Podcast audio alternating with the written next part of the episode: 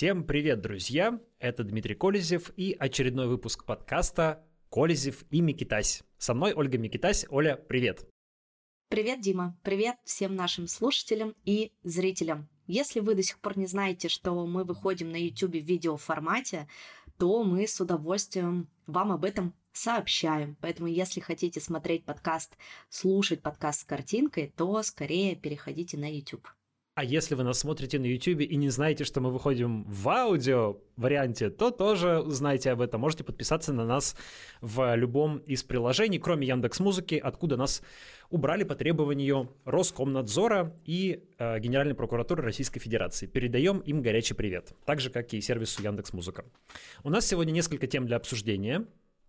И мы в этот раз еще обсудим ваши комментарии, которые вы оставляли к предыдущему нашему ролику на YouTube.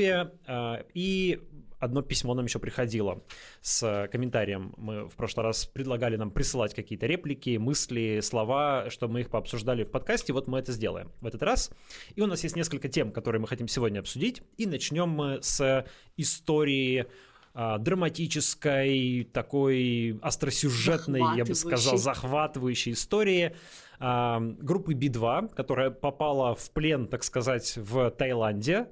Чуть было не улетела по процедуре депортации в Москву, где их могли ждать всякие суровые кары, вплоть до государственной измены. И невероятными усилиями большой группы людей, включавшей политиков Максима Каца, Дмитрия Гудкова, разнообразных правозащитников, разнообразных деятелей культуры, там, в общем, кого там только не было, эта ситуация разрешилась не в пользу российских властей, которые, видимо, хотели, чтобы группа Би-2 была экстрадирована. Вот. Про это все рассказывал Максим Кац в интервью Александру Плющеву, которое опубликовано на канале Плющева на YouTube. Если вы не смотрели это видео, то я рекомендую его посмотреть. Где-то примерно час времени у вас это займет при обычной скорости воспроизведения, но я вас уверяю, вы не пожалеете. Я вчера вот за обедом буквально включил себе в наушниках YouTube, ел и просто заслушался. Реально, как будто бы политический триллер прочитал какой-то или послушал. Будем пересказывать, Оль, как-то это или... Ну, давай коротко перескажем, да, как-то, наверное, чтобы было понятно, о чем речь. Слушай, можно, коротко пересказать, да, потому что я тоже посмотрела, и тоже меня эта история, конечно, захватила, потому что все, что мы видели в течение недели там, в социальных сетях, в Телеграме и так далее, это все равно не передавало того, что происходило как бы за кадром, и о чем как раз рассказал Максим Кац. Вот уже второй выпуск подкаста, и мы опять упоминаем Максима Каца. История... Ну, просто, мне кажется, заслуживает какого-то фильма. Причем Кац упомянул, что Миша Козырев... вроде как последний день вызволения музыкантов, да, из этой тайской тюрьмы снимал, прям вот делал, там была какая-то живая запись, и вроде как из этого уже планируют создать какой-то фильм. Может быть, в ближайшее время мы это все и увидим, услышим. Будет очень интересно, я думаю. Поэтому, правда, да, не пожалейте часу времени, послушайте. Я думаю, что мы разберем такой общий разбор, да, почему это действительно важная новость, почему это не просто какой-то случай депортации музыкантов, даже несмотря на то, что это очень крутые, популярные музыканты, но и то, какое политическое реально действие из этого всего получилось. Вот, мне кажется, это тоже важно. Ну и тот факт, что Би-2, по сути, не единственный, кто подвергся этому. Ну, то есть, например, там Белого просто не пустили, Галкина просто не пустили. Хотя, если бы их пустили, то, скорее всего, возможно, мы бы ожидали какой-то такой же захватывающий политический триллер. Ну, давай по фактам все-таки перескажем, чтобы было понятно, о чем идет речь. Вдруг кто-то не следил, не слушал Каца и так далее. Значит, группа Би-2 прилетела в Таиланд, чтобы выступить там на концертах. Отыграли 2 концерта. Первый нормально, после второго их арестовали по обвинению в нарушении миграционного законодательства. Организатор концерта не сделал им рабочие визы. Мелкое нарушение, которое обычно карается штрафом, в этот раз их посадили в тайскую тюрьму и стали угрожать депортацией куда-нибудь. Вот. И, судя по всему, российский МИД вероятно, хотел, чтобы их депортировали в Россию. Мы можем судить об этом по заявлению Марии Захаровой, которая публично выступала и говорила, что мы доводим до сведения наших коллег из других стран, какие вот там плохие российские музыканты спонсируют терроризм и нацизм. Имеется в виду то, что музыканты группы Би-2 высказывались в поддержку Украины, и один из них даже писал в своем личном, по-моему, инстаграме, что якобы переводит деньги в ВСУ, деньги, полученные от концертов. Вот, что такая супер яркая красная тряпка для российских властей, как мы знаем. Вот. Но, по сути, это терроризмом считается, и им могли вменить терроризм. Но им... при всем при этом здесь еще знаешь, какой важный факт, который мы упускаем? Лёва имеет гражданство только Израиля. Он вообще не российский гражданин. Да, ни у кого из двух фронтменов группы Би-2 нет российского гражданства, насколько я помню, да, по-моему, одного есть белорусское гражданство, кажется. Там есть гражданство Израиля, гражданство Австралии. В общем, они граждане Израиля. Но ситуация была в том, что в группе несколько человек являются гражданами России, и они въехали в Таиланд по российским паспортам. Там у кого-то еще есть какое-то гражданство, но, в общем, вот люди использовали российские паспорта, и это давало, видимо, российскому консульству на Пхукете право как бы вмешаться в эту ситуацию и типа в интересах своих сограждан требовать то, чтобы их отправили в Россию, чего они, конечно же, не хотели. Вот. И, собственно, дальше разворачивалась такая странная история, которая вот в пересказе Каца звучит примерно так. Я огрубляю, может быть, я где-то какие-то вещи немножко ошибочно перескажу, потому что нужно сократить это все. В общем, суть примерно такая. Российское консульство и российский МИД настаивают на том, чтобы их отправили в Москву. При этом, вероятно, как считает Кац, со ссылкой на какие-то источники, он говорит, что якобы российская сторона коррумпировала тайскую полицию, прям типа взятку дала, и замначальник, туда денег, да. Замначальник всей полиции Таиланда типа вмешивался в эту ситуацию и пытался как бы устроить депортацию этих людей в Россию. Значит, в это время разные люди, которые пытались помочь этой группе, правозащитники, там их какие-то знакомые, политики, вот включая Максима Каца, Дмитрия Гудкова. Гудков этим занимался с самого начала публично, Кац занимался не публично, потом раскрыл, что он занимался. Значит, какое-то количество дипломатов, с которыми они связывались, и там разные персонажи, типа, например, вот что меня удивило, Владимира Гусинского, бывшего российского олигарха, бывшего владельца телеканала НТВ, который давно уехал из России, живет в Израиле. Путин его в свое время выгнал из России, отобрал у него НТВ еще в начале 2000-х. И казалось, что Гусинский, никак не участвует ни в каких российских историях. И, в принципе, он действительно не участвует, потому что для него это была израильская история. Но вот Кац рассказал, что, он обратился к Гусинскому. У Гусинского там очень много связей в Израиле. Он моментально смог связаться с министром иностранных дел Израиля, у которого тоже фамилия Кац, кстати. Вот. И это, насколько я понимаю, не родственники, да, то есть это просто совпадение, распространенная еврейская фамилия. И, в общем, завертелись все эти шестеренки, там Израиль начал требовать выдачи своих граждан себе, значит, Австралия подключилась, она стала как бы тоже требовать, чтобы их отправили в Израиль, не в Россию, главное, вот, подключились разные другие дипломатические представители. США подключились, потому что у кого-то был вид на жительство в Соединенных Штатах, грин-карта, вот, и так далее. И там, весь рассказ Каца, это то, как в динамике развивались эти события, там их сначала везут в аэропорт, на Пхукет, чтобы там через 4 часа рейс в Москву, явно их туда сейчас отправят в Москву, никакой связи с ними нет, и вот там каких-то посылают адвокатов срочно в аэропорт, чтобы они там становились в раскоряку, значит, и не пускали никого на этот рейс, и кричали, что нужно там, не знаю, политическое убежище, в крайнем случае, в Таиланде, что тоже нежелательный вариант. Потом их везут в Бангкок. В Бангкоке их там снова запирают в тюрьме. Значит, там начинается какая-то работа адвокатов, которых отправляют срочно в Бангкок. Параллельно в Турции начинается работа с адвокатами, потому что рассматривается вариант экстрадиции через Турцию и в Турции тоже нужно быть готовыми к тому, чтобы, когда там люди прибудут на территорию Турции, чтобы их не пересадили на рейс в Москву. Вот, короче говоря, начинается вот такая всякая веселая история. Еще раз говорю, послушайте лучше в оригинале, это на канале Плющева, как пересказывает Максим Кац. Вот, но в целом довольно интересно. Мне вот из как бы моментов, которые я для себя выделил как такие маленькие интересные штучки, это, ну вот, во-первых, это возможная коррупция со стороны МИДа Российской Федерации, во-вторых, участие Гусинского, в-третьих, то, каким хитрым способом, по словам Каца, Россия добивается иногда, может добиваться передачи себе вот таких людей. То есть они как бы говорили, что, ну, как будто бы была такая договоренность с МИДом Таиланда о том, что, или там с властями Таиланда, о том, что давайте это будет депортация типа в Израиль, то есть как бы с Таиланда не будет никаких, к Таиланду не будет претензий по поводу того, что отправили в Россию, но она будет со стыковкой в Москве. Типа вы их отправите рейсом в Москву, и их там должны будут пересадить на рейс в Израиль, но, вероятно, их не пересадят, а их там под белые рученьки отправят известно куда. Депутат Андрей Луговой сообщил, куда их отправят, выступил с заявлением, что, дескать, вот только вы их к нам пришлете, мы их тут же посадим, будут на ложках перед сокамерниками играть вот эти вот, значит, негодяи, предавшие свою родину. Хотя, еще раз повторимся, они гражданами России не являются.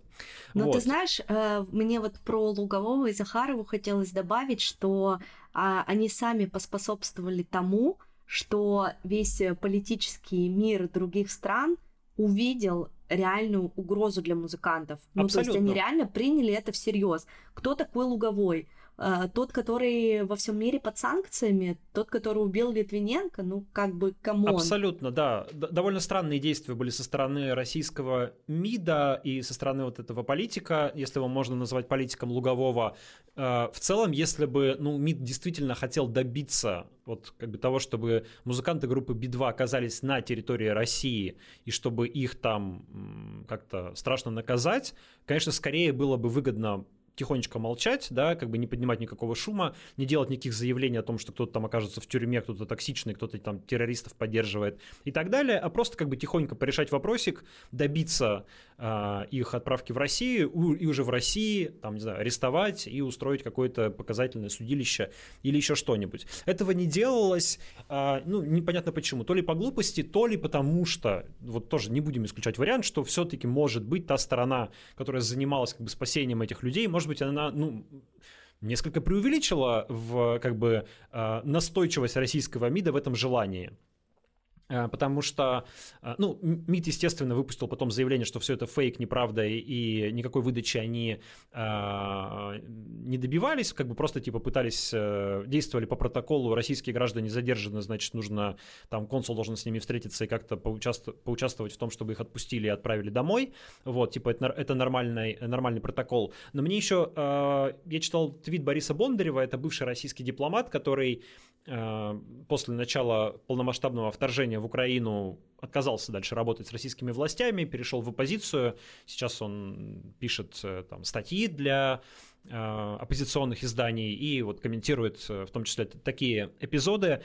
И он говорит, мне его версия представляется реалистичной, что вряд ли это была какая-то намеренная типа спецоперация российского МИДа, скорее как бы это все была такая импровизация, как бы случайно выяснилось, что вот такая неприятность случилась с Би-2, и на месте российские дипломаты подумали, типа, так это же вот как бы... Это же что-то интересное вырисовывается, да, тут же можно вот такую штуку сделать. Но никакой там подготовки, видимо, этого заранее не велось, никакой какой-то ловушки расставлено не было специально. То есть, типа, попробовали, не получилось, поделали каких-то заявлений, в общем, на этом отступились и так далее. Вот. Но еще какие важные моменты? Вот сам масштаб вот этой вот операции, которую Кац рассказывает, сколько там людей было в нее вовлечено, как они все старались, бились за эту группу Би-2. И, по сути, то есть мы видели в данном случае какую-то реальную работу видных представителей российской эмиграции, которые смогли создать какой-то штаб противостояния российским властям в лице МИДа, и они были эффективны в этой работе, они были успешны. То есть, конечно, там гигантскую, с другими странами, что гигантскую роль сыграли дипломаты Израиля, которые добились в итоге того, что все закончилось хорошо. В итоге группу Би-2 отправили в полном составе в Израиль не только обладатели израильских паспортов, но даже обладатели российских паспортов, которые никакого отношения к Израилю не имели, и, по идее, Израиль вообще не должен был не имел никакого права добиваться их депортации в Израиль, но в итоге их отправили в Израиль всех, да, это смог добиться этого израильский МИД в сотрудничестве вот с этой российской эмиграцией. Это, конечно, само по себе интересное явление и довольно воодушевляющее и вдохновляющее, с одной стороны. Но с другой стороны, я замечу, что в целом, если вот у российского МИДа, у российского государства здесь была задача не украсть группу Би-2 и привести ее в Москву, чтобы казнить на лобном месте, а просто запугать российских артистов во всех странах за рубежом, чтобы они боялись ездить на гастроли, боялись встречаться со зрителями, чтобы, боялись высказываться против российской власти и в поддержку Украины, то я думаю, что вот эта цель как раз отчасти, по крайней мере, достигнута, потому что... Думаешь? Ну, я думаю, да, потому что, мне кажется, например, теперь в Таиланд наверняка многие российские артисты просто не поедут. Ну и фиг с ним, у нас остается еще целая огромная Европа, и США, и Канада, и страны Латинской Америки. Клин сошелся на Азии, на этом Бали и Таиланде. Понятно, почему туда едут, потому что там большая российская диаспора, туда много уехало россиян, особенно в последнее время, туда можно уехать до сих пор из России там без виз, обосноваться как-то и так далее. А в Европу попробуй, да, конечно, в Европе есть там старая российская эмиграция, не знаю, если ты весь мир разделишь, я уж не знаю в каких процентах, например, там 20% российских эмигрантов живут в странах Юго-Восточной Азии, например.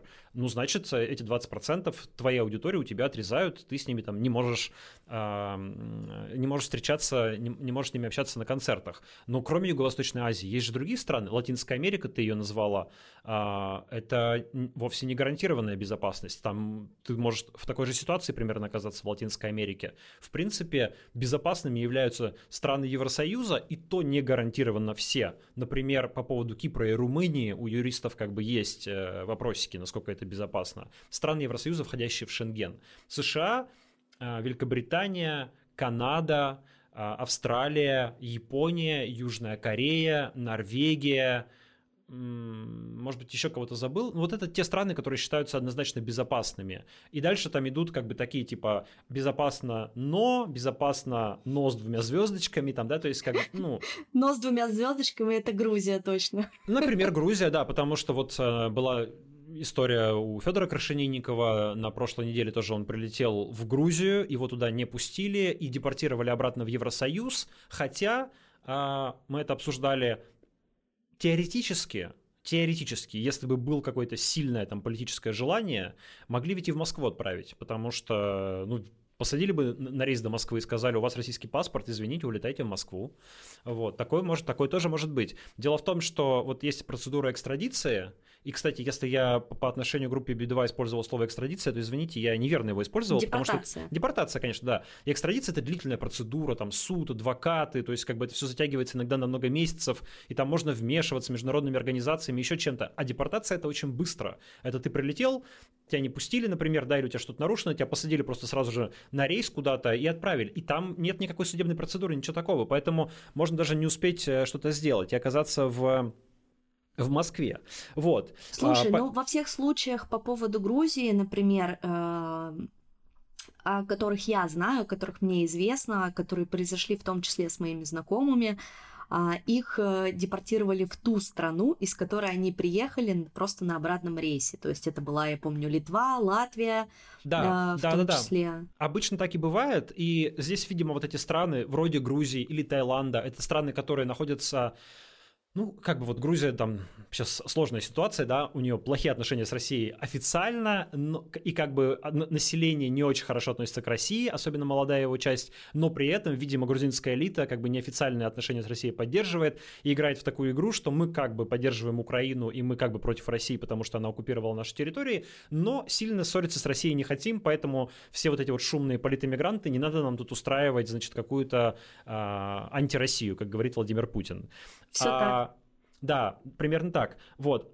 Ну, в Таиланде немножко другая ситуация. Там тоже как бы типа нейтральные отношения с Россией, российские туристы, торговля, товарооборот, там все дела, но при этом и отношения с другим миром важны. И, видимо, когда по-тихому пытались депортировать Би-2 в Россию, как бы Таиланд там, ну, может быть, на коррупционных механизмах на каких-то, может быть, на каких-то связях личных, они готовы были участвовать. Но когда удалось поднять шум, а пошли ведь публикацию уже в Блумберге, израильское телевидение там выступало, ну, короче говоря, началась шумиха, да, то есть и сразу Таиланд как бы стал сдавать назад, да, типа нам такой скандал не нужен, поэтому мы вот прям уж депортировать их, конечно, в Россию не будем, и в итоге получилось всех отправить в Израиль. То есть как бы есть такие страны... Я думаю, что это сильно очень повлияло все-таки вот этот вот большой накал во всех СМИ. Ну, собственно, потому что, несмотря на то, что Таиланд суперкоррумпированный, да, он с остальными отношения тоже сильно портить не хочет. Хотя ну, сейчас, мне кажется, что в Таиланд никто не поедет. Ну, антивоенно настроенные россияне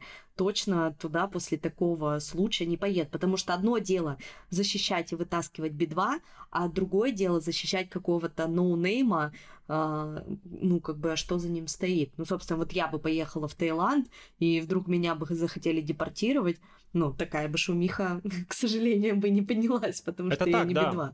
Это так. Это тоже важный момент. Ну, и, наверное, уже завершая эту историю, опять придется про Максима Каца сказать, потому что снова это вызвало какое-то живое обсуждение его роли во всем этом и, так сказать, его роли в российской оппозиции.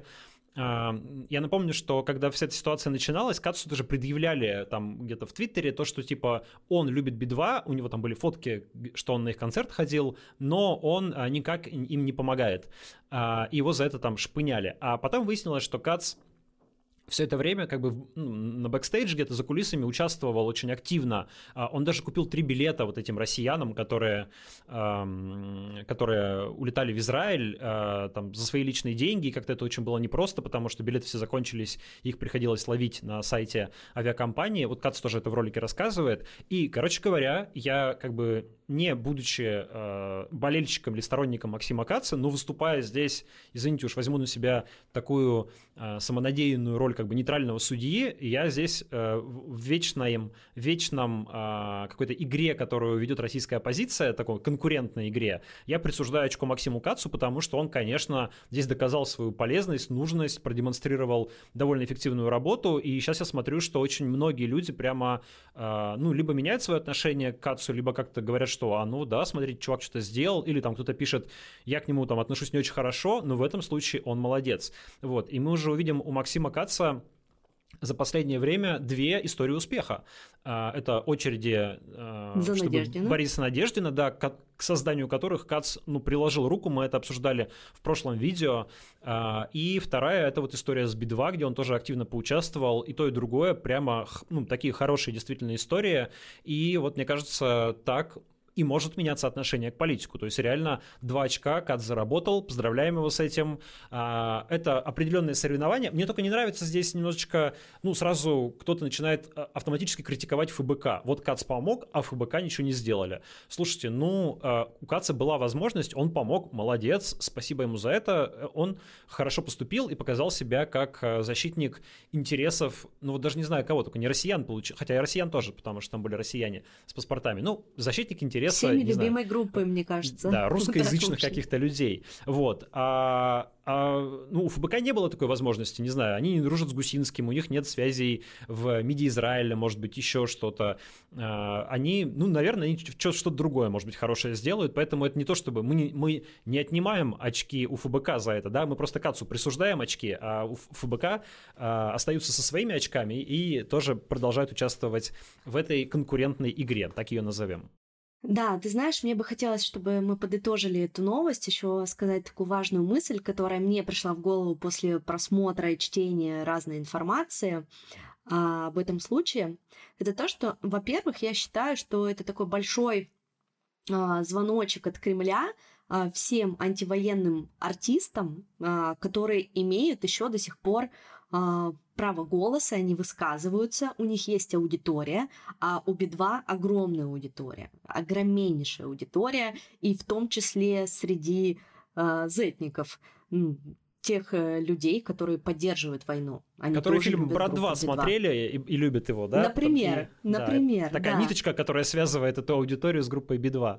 Очевидно. Да, то есть они все равно имеют какое-то влияние. И вот как мне кажется, как я это вижу сейчас, вот, в преддверии выборов, Кремль пытается ухватиться за любые возможности, чтобы в том числе напугать тех артистов, которые уехали, да, и чтобы они не высказывались, и чтобы, значит, они не путешествовали. Это первая мысль. А вторая мысль, тоже вытекающая из этой, показать тем артистам, которые остались и, например, сидят, молчат, что «а вам ехать, ребята, некуда». Вот, смотрите, вам пример группы Би-2, они вон какие большие артисты, а мы и то их вот пожурили, значит, напугали. Поэтому сидите тихонечко и помалкивайте, либо поддерживайте. Я думаю, что сейчас все больше и больше будут напирать и прижимать тех людей, у которых есть аудитория большая, артистов, музыкантов, актеров и так далее, чтобы они, значит, выпускали что-то в поддержку, даже вот каким-то таким путем, знаешь, как та же Горбачева, которая сначала поддерживала, потом сидела, молчала, и потом вот выпустила у этой Мадонны Мур интервью, после которого просто весь мой мир, например, обрушился. Если я еще как бы считала ее каким-то хорошим человеком, то после просмотра этого интервью все, пелена вся с глаз спала. Ну да, и потом после высказывания Михалкова тоже, да. Да, Никита Михалков еще на этой неделе дал интервью, где вот объяснил, что надо... Ну, дал понять, короче, что он теперь решает, кто из артистов имеет право на покаяние. В общем, если что, приходите к Никите Михалкову, говорите, что вы покаялись, если у него будет хорошее настроение. Пугачева, кстати, не имеет, да, а Слепаков имеет. Да, вот так вот сказал Михалков. Вот. Ну, посмотрим, в общем, как это будет, как повлияет, так скажем, на поведение артистов. Конечно, это попытка на них надавить, но при этом она ведь не удалась в данном случае, то есть Би-2 выскочили из этой ситуации, Россия осталась тут с носом, российский МИД там или кто все это пытался сделать, поэтому может быть, это на кого-то подействует и вдохновляюще, типа, смотрите-ка, уделали их, но я думаю, что страх, конечно, будет довольно большой. Поехали дальше. Давай, у нас следующая тема, очень такая резонансная тема из российского твиттера, из русскоязычного твиттера, правильнее сказать. Она про парня, молодого айтишника, которого зовут Александр Жадан, или Жадан, наверное. И он нашел себе невесту с помощью ChatGPT.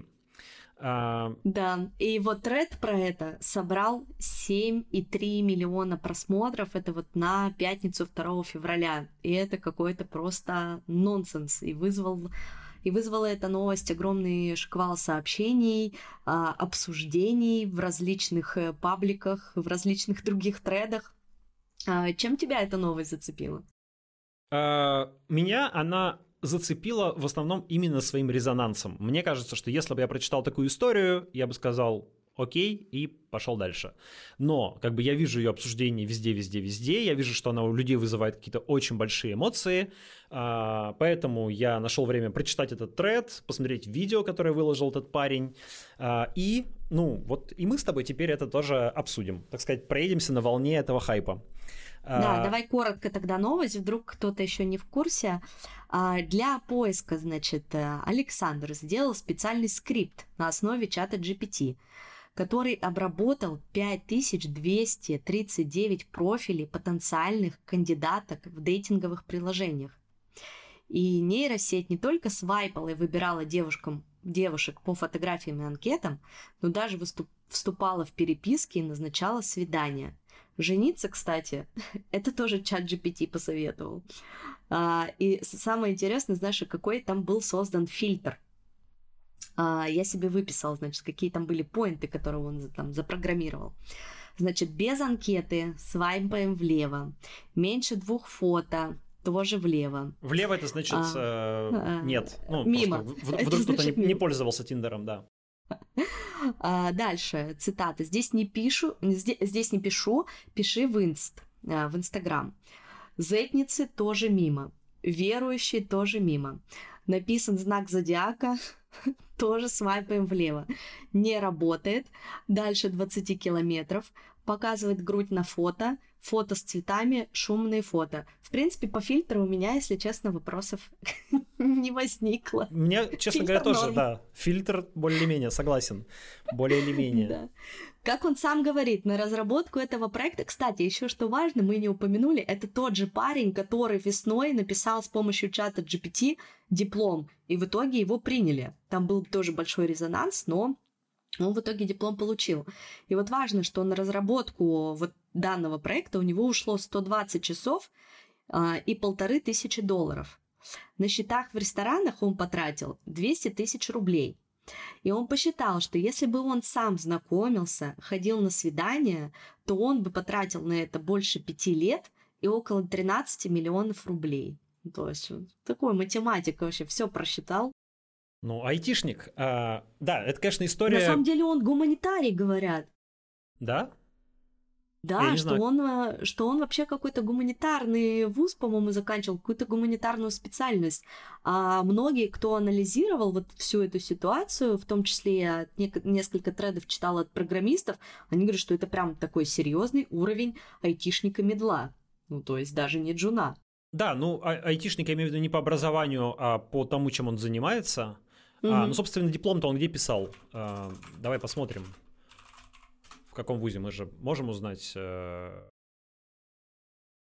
Конечно, он у нас учился... же есть Google. Он учился в РГГУ и написал там диплом с помощью ChatGPT. Так, а какой факультет? Сейчас сразу, извините, у нас тут ресерч прямо по ходу записи идет. То, что домашняя работа была недоделана. Так, Российский государственный гуманитарный университет в Москве. Но вот я что-то навскидку пока не вижу факультета. Ну ладно, давай я пока еще скажу несколько моментов, а потом, если что, может быть, догуглим. Смотри, короче, что меня как бы в этой истории вот... Когда я прочитал тред, впечатлило, там, или не знаю, или бомбануло, или как-то еще. Во-первых, если бы была просто история, что типа чувак настроил ChatGPT, чтобы тот с девушками общался в Тиндере и назначал свидание, наверное, это было бы не так впечатляюще. Ну, типа, это какая-то почти уже норма с сегодняшней жизни. Мы и так с чат-ботами везде общаемся, и вполне возможно, что такое бы произошло. Меня несколько вещей там удивили. Во-первых, то, что этот чат-бот его не просто общался, он еще как бы был настроен, чтобы он делал саммари из этого общения и делать ему какую-то краткую справочку по поводу того, там, типа, что это за девушка, как там себя с ней надо вести или не надо вести и так далее. Вот. Потом, когда он... То есть история чем заканчивается? Он там перебрал очень много девушек, потом нашлась одна, которая ему как бы удовлетворила всем его запросам, ее зовут Карина, и в конце концов он, опять же, там с помощью ChatGPT сделал ей предложение, она его приняла, и вот они скоро женятся. Меня впечатлило, что он с помощью ChatGPT продолжал общаться с этой Кариной. То есть уже в тот момент, когда она, типа, ему понравилась, и он говорит, что прекратил переписки со всеми другими девушками, переписку с ней он вел с помощью чата GPT. То есть чат GPT там ну, не совсем чат GPT, а тот как бы бот или то программное обеспечение, которое он написал, используя чат GPT, анализировало ее ответы, говорила ему... Короче говоря, с ней продолжала общаться чат GPT, по сути, за него. Он там участвовал в этом, валидировал какие-то ответы, какие-то отбрасывал, но, в общем, в целом это общался чат-бот. И, наверное, то, что больше всего, насколько я понимаю, бомбануло у людей от чего, это, на самом деле, от видео, которое он выложил, где он делает предложение этой девушке. А ты смотрела это видео? Да, что сначала он с ней расстается, да, мне а потом делает ей предложение. Это очень странная сцена. Как бы чувак выкладывает видео, где он, ну, видимо, положил телефон и снимает их. Наверное, там девушка этого не знает. А она такая все очень милая, смеется. Они едут на каком-то пароме. И мы, может, попросим даже нашего звукомонтажера вставить кусочек сюда, какой-нибудь маленький. Он сначала ей говорит о том, что, типа, мы расстаемся, она, ну, у нее начинается какая-то такая, типа, она не понимает, шутка это или не шутка, у нее начинается что-то типа истеричного такой, смеха, да, такого, вот. Потом он говорит, что ладно, мы не расстаемся, давай поженимся. И дальше происходит такой диалог. Знаешь, в чем суть? Как?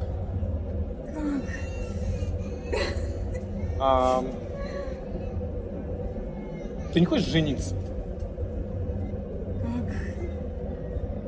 Я ебу, что ли? Потом достает какую-то... Ну, что-то... Да, то есть, как бы, типа, чувак максимально... Ну, его там называют в комментариях психопатом, имеется в виду, что он там не каких-то... Не умеет испытывать человеческие эмоции, да, то есть он... Окей, тебе там ChatGPT помог найти девушку, хорошо. Он помог тебе с ней общаться, хорошо, да, но то, как ты себя ведешь с этой девушкой в момент предложения, которое ты делаешь, да, в обычной, это уже не ChatGPT общается, это ты общаешься, да, вот, мне кажется, от этого у всех больше всего бомбануло, да, все стали говорить, что он какой-то вообще псих, что девушка очень пожалеет о том, что связалась с этим человеком, что он больной, там, и так далее, так далее, так далее, он там более или менее с юмором людям отвечает, и многие считают, что снова отвечает ChatGPT, а не он. Вот такая история. Потом, значит, еще, наверное, важное дополнение, что журналисты поговорили с девушкой, с Кариной, она сказала, что ей ок такое, что как бы она, конечно, впечатлена тем, как эта история разошлась, но в целом она на стороне своего молодого человека, она там, в какой-то момент узнала, что она была вот частью этого эксперимента, и ей типа окей. Ну и поэтому видео тоже видно, что он, хотя он ведет себя с ней как-то грубо и странно, для нее вроде это прикольно, то есть как бы она там радуется и все хорошо. Мне за нее, если честно, очень страшно. Для меня еще был один из тревожных звоночков. Он же в этом трейде еще выложил переписку со своей бывшей девушкой, которая писала, ну, в общем, он там ей по пунктам расписывал, она ему по пунктам отвечала, и там в одном пункте было написано ему, что типа, а что, мы разве встречались вообще эти 2 года? У меня было такое ощущение, что я вообще с каким-то неживым человеком общаюсь. То есть, возможно, он уже давно это практиковал и первый раз обкатывал на своей бывшей девушке. Но здесь я, конечно, не хочу навешивать никаких ярлыков, ни на кого, не хочу никого осуждать. Все взрослые люди думают своей головой, но искренне эту девушку мне очень жаль, потому что вот при просмотре этого видео, ну, там, знаешь, ред флагов просто, как бы, ну, кошмар. И я бы, например, будь я на ее месте, я бы чувствовал себя просто использованной. Ну, типа, да, новые технологии, как бы, возможно, это все круто, и это все больше и больше будет в нашей жизни. Знаешь, там у нас дома роботы-пылесосы убираются, у нас есть умные колонки, которые нас будят, сами включаются, шторы закрываются и так далее. Но вот такое человеческое, ну, не знаю, какое слово подобрать, какое-то наебалово, если честно, извините за мат, но... У меня было противоречивое ощущение, когда я читал этот тред, потому что, с одной стороны, с точки зрения как бы инжиниринга всей этой штуки, чувак рассказывает, как он это делал, и ты думаешь, блин, он умный, и как он круто сделал. Гениально. Да, и типа, и... Ну, в общем, типа, чувак в этом смысле молодец, он построил какую-то крутую штуку. Там еще важный момент. Он попутно во всей этой истории научился как бы анализировать девушек по перепискам, и, как он пишет, рекомендовать, насколько я понял, рекомендовать их работодателям, и за это работодатели готовы платить, когда им рекомендуют человека, которого они берут на работу. И он говорит, что он на этом получил 536 тысяч рублей, заработал попутно, как бы рекомендуя каких-то девушек, которых он отсеивал, каким-то работодателям. И это тоже интересный факт, вот, если это правда. То есть, с одной стороны, я думал, вау, круто, но с другой стороны, как бы, ну, для меня тоже с точки зрения обычных каких-то человеческих эмоций, не знаю, там, морали, этики, это какой-то просто очень низкий уровень. Ну, то есть, правда, ощущение, что...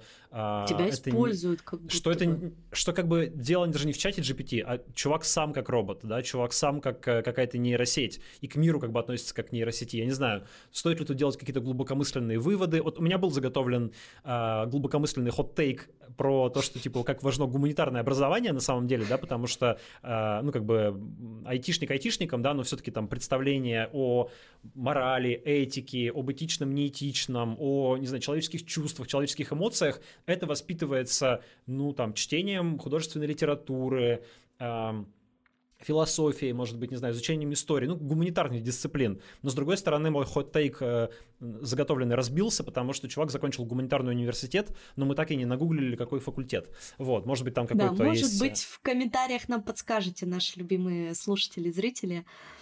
Слушай, это на самом деле просто я много думала о том, вообще как... искусственный интеллект может изменить нашу жизнь, и все вот эти чаты GPT. Причем я тоже являюсь их пользователем, ну, понятно, там, я с помощью них там ни с кем не знакомлюсь, у меня просто даже таких, типа, мыслей и знаний нет. Я, например, мне чат GPT помогает составлять сценарий к моим выпускам подкастов, помогает мне как-то структурировать мои мысли, развивать мои мысли в том числе, ну и писать посты для социальных сетей, как бы в том числе какую-то делать шаблон, базу. Это сильно упрощает жизнь, правда. Но вот с другой стороны, это правда очень сильно пугает. Я вот, например, не так давно увидела фотографии в каком-то паблике, где горит Эйфелева башня. И там, типа, очень много было этих фотографий. И дальше был комментарий о том, что это все сделала нейросеть. А я уже, знаешь, такая, боже, я еще не видела Эйфелеву башню, а она уже горит. Что такое? Но... Или вот Папа Римский, помнишь, в этом белом пуховике? Насколько она была прям как настоящая. Возможно, что вот еще пройдет немного времени, и вместо наших изображений будет выходить, да, вот это сгенерированное изображение какое-то, а мы в это время будем сидеть на балкончике с тобой и попивать кофеек. К вопросу о фейках, еще одна из версий заключалась в том, что чувак все это придумал, ну или, может быть, как-то приукрасил и драматизировал, и расписал все это для собственного продвижения как специалиста по нейросетям, и у него продвижение действительно крутое, потому что ему там прямо в Твиттере кто-то там работу предлагает, спрашивает, готов ли он каким-то проектом заняться, и действительно, наверное, сейчас это самое нашумевшее имя в нейросетях в России, я думаю, что чувак может претендовать на какую-нибудь там хорошую должность в Яндексе, в каком-нибудь или Сбере, или еще где-то. Я, или понимаю, в каком-нибудь Гугле и так далее. Ну, вот получит какую-нибудь визу талантов. Вот насчет Гугла не знаю, насколько это конвертируемая история за границу, но в Россию возможно. Вот. И как бы если он все это придумал, ну, или как-то приукрасил, ну, тоже какая-то уже другая история. Вот. Не знаю, как на самом деле, но как бы кейс любопытный. Мне кажется, что пообсуждать его интересно. Пишите нам в комментариях или в письме на koleziev.mikitais@gmail.com, что думаете по поводу этой истории и вообще вот такого проникновения пугающего иногда нейросетей в нашу жизнь. Оль, мы хотели с тобой поговорить еще про одну новость, оставить ее наконец, и обсудить комментарии. Но я смотрю, что у нас времени практически не остается. Значит, давай просто тогда коротко очень скажем про акцию, которую поддержал Алексей Навальный и Фонд борьбы с коррупцией. Они поддержали акцию, которую придумал петербургский депутат Максим Резник, выйти 17 марта, прийти всем голосовать против Путина в одно и то же время в 12:00 по местному времени на участке. Это должно создать, ну, как бы, по сути, перенести вот те очереди за Надеждина на избирательные участки. Люди увидят, что людей против Путина много, что они не одни, это как-то должно там воодушевить, продемонстрировать, сделаться таким легальным митингом против войны и Путина. Вот, я думаю, что мы, может быть, подробнее поразбираем в следующий раз или в какой-то один из следующих разов до выборов это предложение. Оно, мне кажется, не лишено смысла, хотя есть опасения, что какой-то массовости не получится и может случиться разочаровывающий, наоборот, эффект. А я, с другой стороны, думаю, что наоборот получится, как мне кажется, потому что мы тоже про Надеждина думали, что не получится, и что очередей не будет, и подписи не соберут, но смотри, как люди объединились, и я думаю, что на самом деле все истосковались по тому, вот по вот этому объединению, чтобы почувствовать, что ты не один. И это очень вдохновляюще. И я думаю, свою роль также сыграет то, что многие, в том числе блогеры, журналисты, значит, и так далее, блогеры с Ютуба, с Инстаграма, Максим Кац, да, поддержит эту акцию и везде ее у себя анонсируют. Ну, вроде пока Кац не анонсировал, но мы будем следить за этим и вам сообщим. Я надеюсь, что у меня будет возможность проголосовать в Грузии, потому что я какие-то новости слышала, что вроде как МИД хочет разрешить голосовать за границей в дружественных странах. Но я, кстати, не помню, а Грузия у нас дружественная или не дружественная? Ну, учитывая, что у вас даже посольства России нет, я подозреваю, что не дружественная. У вас же там только секция интересов. Но у нас есть секция интересов, в принципе, в которой можно сделать все то же самое, что и в посольстве. Вот. Надеюсь, там, кстати, что такая возможность появится. За границей, насколько я понял, предлагают в этот день в 17:00 приходить как раз к посольствам тоже вот... В 12:00. В 12, да, извините, 17 марта в 12:00 к посольству. Ну, собственно, там и голосование должно проходить. Ну, и даже если вы не собираетесь голосовать, например, или там у вас по какой-то причине, ну, не знаю, нет возможности или еще чего-то, то просто прийти на пикет или на митинг, чтобы выступить против Путина и сделать это еще такой акцией россиян за границей. Вот, ну, еще раз повторю, что подробнее, возможно, в следующий раз про это поговорим, если будет сохраняться интерес и эта тема будет актуальна. Давай перейдем к комментариям. Мы обещали отвечать на комментарии в подкасте. Да, и ты знаешь, в этот раз я вот и читала, и комментировала, отвечала, и отметила, что ботов у нас не было, и очень много хороших комментариев, что люди пишут нам, что мы классные, тонкие, интеллектуальные и милые, что мы такая потрясающая с тобой молодежь. Очень приятно. Да, в 39 лет, когда тебя молодежи называют, знаете, как приятно. У-у-у. 34, знаете, тоже приятно. И там у нас был очень большой комментарий по поводу как раз вот этой истории, в кавычках, да, срача оппозиции. В основном комментарии были посвящены именно этому, как ни странно, да. То есть почти все, что нам написали, было про Кац против ФБК. Да, и там развернулась такая довольно-таки длинная лента сообщений. Тоже прочитала, было очень интересно. Поэтому, пожалуйста, пишите нам, комментируйте, делитесь своим мнением про наш текущий выпуск. А еще подписывайтесь на нас на Бусти и на Патреоне. На Бусти можно подписаться с российскими картами, на Патреоне с иностранными. У нас там выходят раз в месяц-полтора бонусные выпуски о личном, а также наш подкаст выходит в аудиоформате, там не в субботу, а в пятницу вечером. Вот, поэтому, пожалуйста, подписывайтесь. Здесь еще нас спрашивали в комментариях, будем ли мы смотреть «Мастера и Маргариту». Да, я буду смотреть в эти выходные. К сожалению, в кинотеатрах здесь ее я не посмотрю. Так скучаю по кино, если честно. Вот просто не на английский фильм прийти, где ты сидишь, и чтобы что-то понять, у тебя начинает болеть голова. Мой уровень английского просто довольно-таки низкий. Вот просто прийти с огромным ведром попкорна и посмотреть какой-то русскоязычный фильм, вот.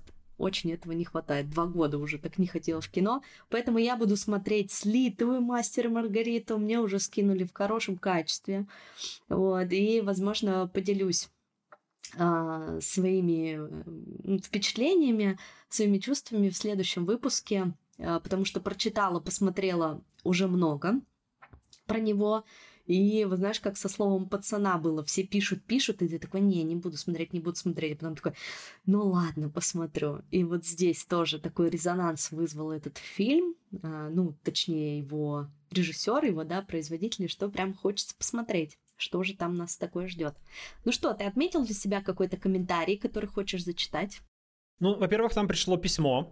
И да. Еще раз призываю, присылайте нам письма на kolezev.mikitais@gmail.com. Некоторые мы будем читать. Нам пришло письмо, оно единственное, если честно, нам пришло, поэтому не то, чтобы я его выбрал, я его читаю, так как вот прислал человек. Он напоминает, так сказать, про одну из предпосылок конфликта ФБК и Каца. Не хочется мне сильно погружаться в эту тему, но просто напоминание. Дмитрий, Ольга, добрый день, пишет нам Марк. Хочу написать по поводу последнего выпуска подкаста и темы конфликтов в оппозиции. Как-то в одном из своих видео Кац обмолвился, что в основе их конфликта с Волковым лежит личный мотив, и любой интересующийся может загуглить детали. Я загуглил, и правда, конфликт у них произошел из-за женщины, которая теперь стала женой Каца, и прикладывает ссылку на T-Journal. Это как бы известная история. Мы даже с Кацем в интервью немножко ее касались, но он сказал, что ему не очень хочется ее обсуждать, но это касается его нынешней жены, и я тоже не стал в это лезть глубоко, потому что, в общем, я знаю всех трех участников этой истории, кого-то ближе, кого-то дальше, но тем не менее. Вот, и... Ну, как бы такая штука есть, то есть она была. Другой вопрос, что мне кажется, что это не основополагающая проблема в отношениях ФБК и Каца. Я думаю, что если бы дело было только в Волкове и в какой-то там личной истории, очень давнишней, 2013 года, больше 10 лет прошло, то, наверное, бы это уже все давно поросло мхом. Вот. Мне кажется, что есть более глубокие фундаментальные причины, касающиеся, может быть, конкуренции за аудиторию, может быть, касающиеся того, что нет очевидного стимула для сотрудничества. ФБК и Каца, поэтому это сотрудничество не происходит. Вот. Но личный мотив... Он, наверное, может быть таким, знаешь, катализатором этого всего. То есть всегда, мне кажется, когда есть какая-то глубинная причина для конфликта, а если еще на это наслаивается что-то личное, это придает дополнительных эмоций, и ну, как бы накал взлетает очень сильно. Вот. И пересказывать тоже не хочу. Если хотите, можете погуглить. Там ничего такого страшного нет. Ну, в общем, небольшой любовный треугольник случился, который... Это, не помню, чье высказывание. Знаешь, все войны начинаются из-за женщины, из-за любви, но... Да, я вот... Возможно, там какая-то другая формулировка, но смысл понятен. Мне вот сегодня книги должны прийти из Латвии, заказанные русские, и я хочу «Одиссею» Гомера уже когда-нибудь в жизни прочитать полностью. Вот там Троянская война тоже началась из-за Елены, как все помнят, прекрасной, поэтому да. Кстати, переходим к нашей рубрике, одной из, мне кажется, самых любимых у наших слушателей. Что мы сегодня порекомендуем вам послушать, посмотреть или почитать. В прошлый раз мы рекомендовали книги, а сегодня я, например, буду вам рекомендовать подкаст. Называется он, подкаст этот, «Красной краской».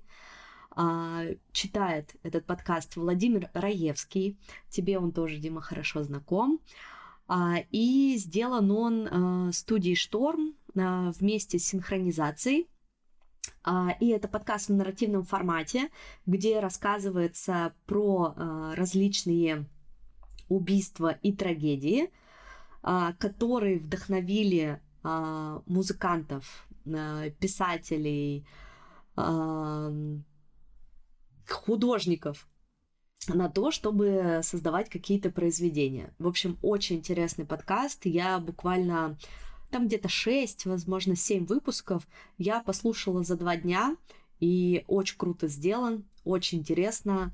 Голос у Владимира очень приятный, успокаивающий. В общем, чистое удовольствие. Поэтому, если любите подкасты, если вам интересна тема искусства и чуть-чуть true crime, то вам точно будет интересно.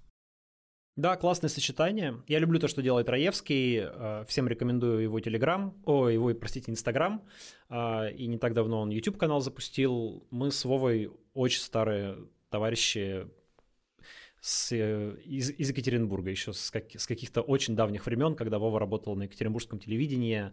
Мы были не друзьями, наверное. Короче, у нас много очень общих друзей было. Мы были там плюс-минус в одних компаниях. Вот с тех пор общаемся. Я очень этому рад. Он еще участвовал у меня как чтец в подкасте «Последнее слово» про политзаключенных, что тоже очень приятно. Поэтому, если вы его не слушали, то послушайте тоже. У Вовы потрясающее совершенно сочетание такой как бы интеллигентности и какой-то при этом, я бы сказал, такой глубинно-народной Ну, я даже не знаю, как сказать. Ну, короче, ну, Вова... как бы, свой, знаешь, такой. Вова как бы чувак, который на Уралмаше может общаться с пацанами, как бы, при желании, на их языке. Вот. И иногда, как бы, ну, и у него это сочетается с каким-то разговором о довольно высоких материях. Вот. Есть такой подкаст «Искусство для пацанчиков». Это не тот жанр, но, как бы, в целом, вот это вот мне нравится, что Вова, он такой, типа, выглядит как рафинированный интеллигент, такой, типа, в очках, вот это вот все там, я там вам расскажу сейчас про классическую музыку, но может как бы и матюгнуться, например, неожиданно. Вот, это как бы классно, мне нравится это. Значит, что касается моих рекомендаций... Мне кажется, ты даже немножко на него похож. Ну, возможно, потому что мы, как я говорю, мы из одного круга, мы плюс-минус, мы, наверное, в каких-то вещах похожи, там... по мировоззрению, еще почему-то. Я думаю, что да, общего много. Надо какую-нибудь коллаборацию нам с Раевским сделать на YouTube, я думаю. Значит, про моя рекомендация. Моя рекомендация – это будет книга, наверное. Я тут какое-то время назад решил, что я, раз живу в Португалии, мне нужно приобщаться к португальской культуре. Ну, понять вообще, что было написано, там, снято, сыграно и так далее в той стране, где я живу. Мне кажется, что это важная часть интеграции. Вот. И я решил прочитать какое-нибудь типа великое произведение португальской литературы и узнал, что главным португальским писателем считается Жозе Сарамаго. Писатель наш современник, 20-21 век. И в... По-моему, он недавно умер, если я не ошибаюсь. Вот сравнительно недавно, сейчас я опять погуглю по ходу. В 2010 году он умер. Вот, ну, сравнительно недавно. И он получил Нобелевскую премию вскоре после того, как вышла его книга «Евангелие от Иисуса». И я эту книгу прочитал. Она действительно офигенная. Она была написана в 91 году, довольно старая, но если она вам попадется, я вам ее рекомендую. Тем людям, которые интересуются даже не то что темой религии, ну а как бы того, как религия влияет там на современную жизнь, истории христианства, возникновения христианства. Это такая книга не... Ну, это литература, то есть это художественная книга. Это жизнеописание Иисуса Христа в очень приземленном виде, я бы сказал. Да? То есть он описывается как обычный земной человек, при этом как Сын Божий. Там фигурирует Бог, там фигурирует дьявол. В этой книге рассказывается история взаимоотношений Иисуса, его биологических родителей, Бога, дьявола, апостолов, братьев и сестер Иисуса, Марии Магдалины, с которой у Иисуса роман. Вот. И все это сначала довольно так сложно продираться через текст, потому что Сарамаго своеобразно немножко пишет, у него такие очень длинные предложения, он не делит диалоги на строчки, а как бы пересказывает все в косвенной речи, но постепенно, когда ты вчитываешься, это очень увлекательно, и я не буду спойлерить, вдруг вы захотите прочитать, но там довольно интересная как бы попытка ответить на вопрос, а что это вообще было, то есть, во-первых, а зачем Богу понадобился сын, человек, то есть как бы, а нафига? Зачем он это сделал? И там есть попытка ответить на этот вопрос, и Бог в этом ответе предстает довольно, я бы сказал,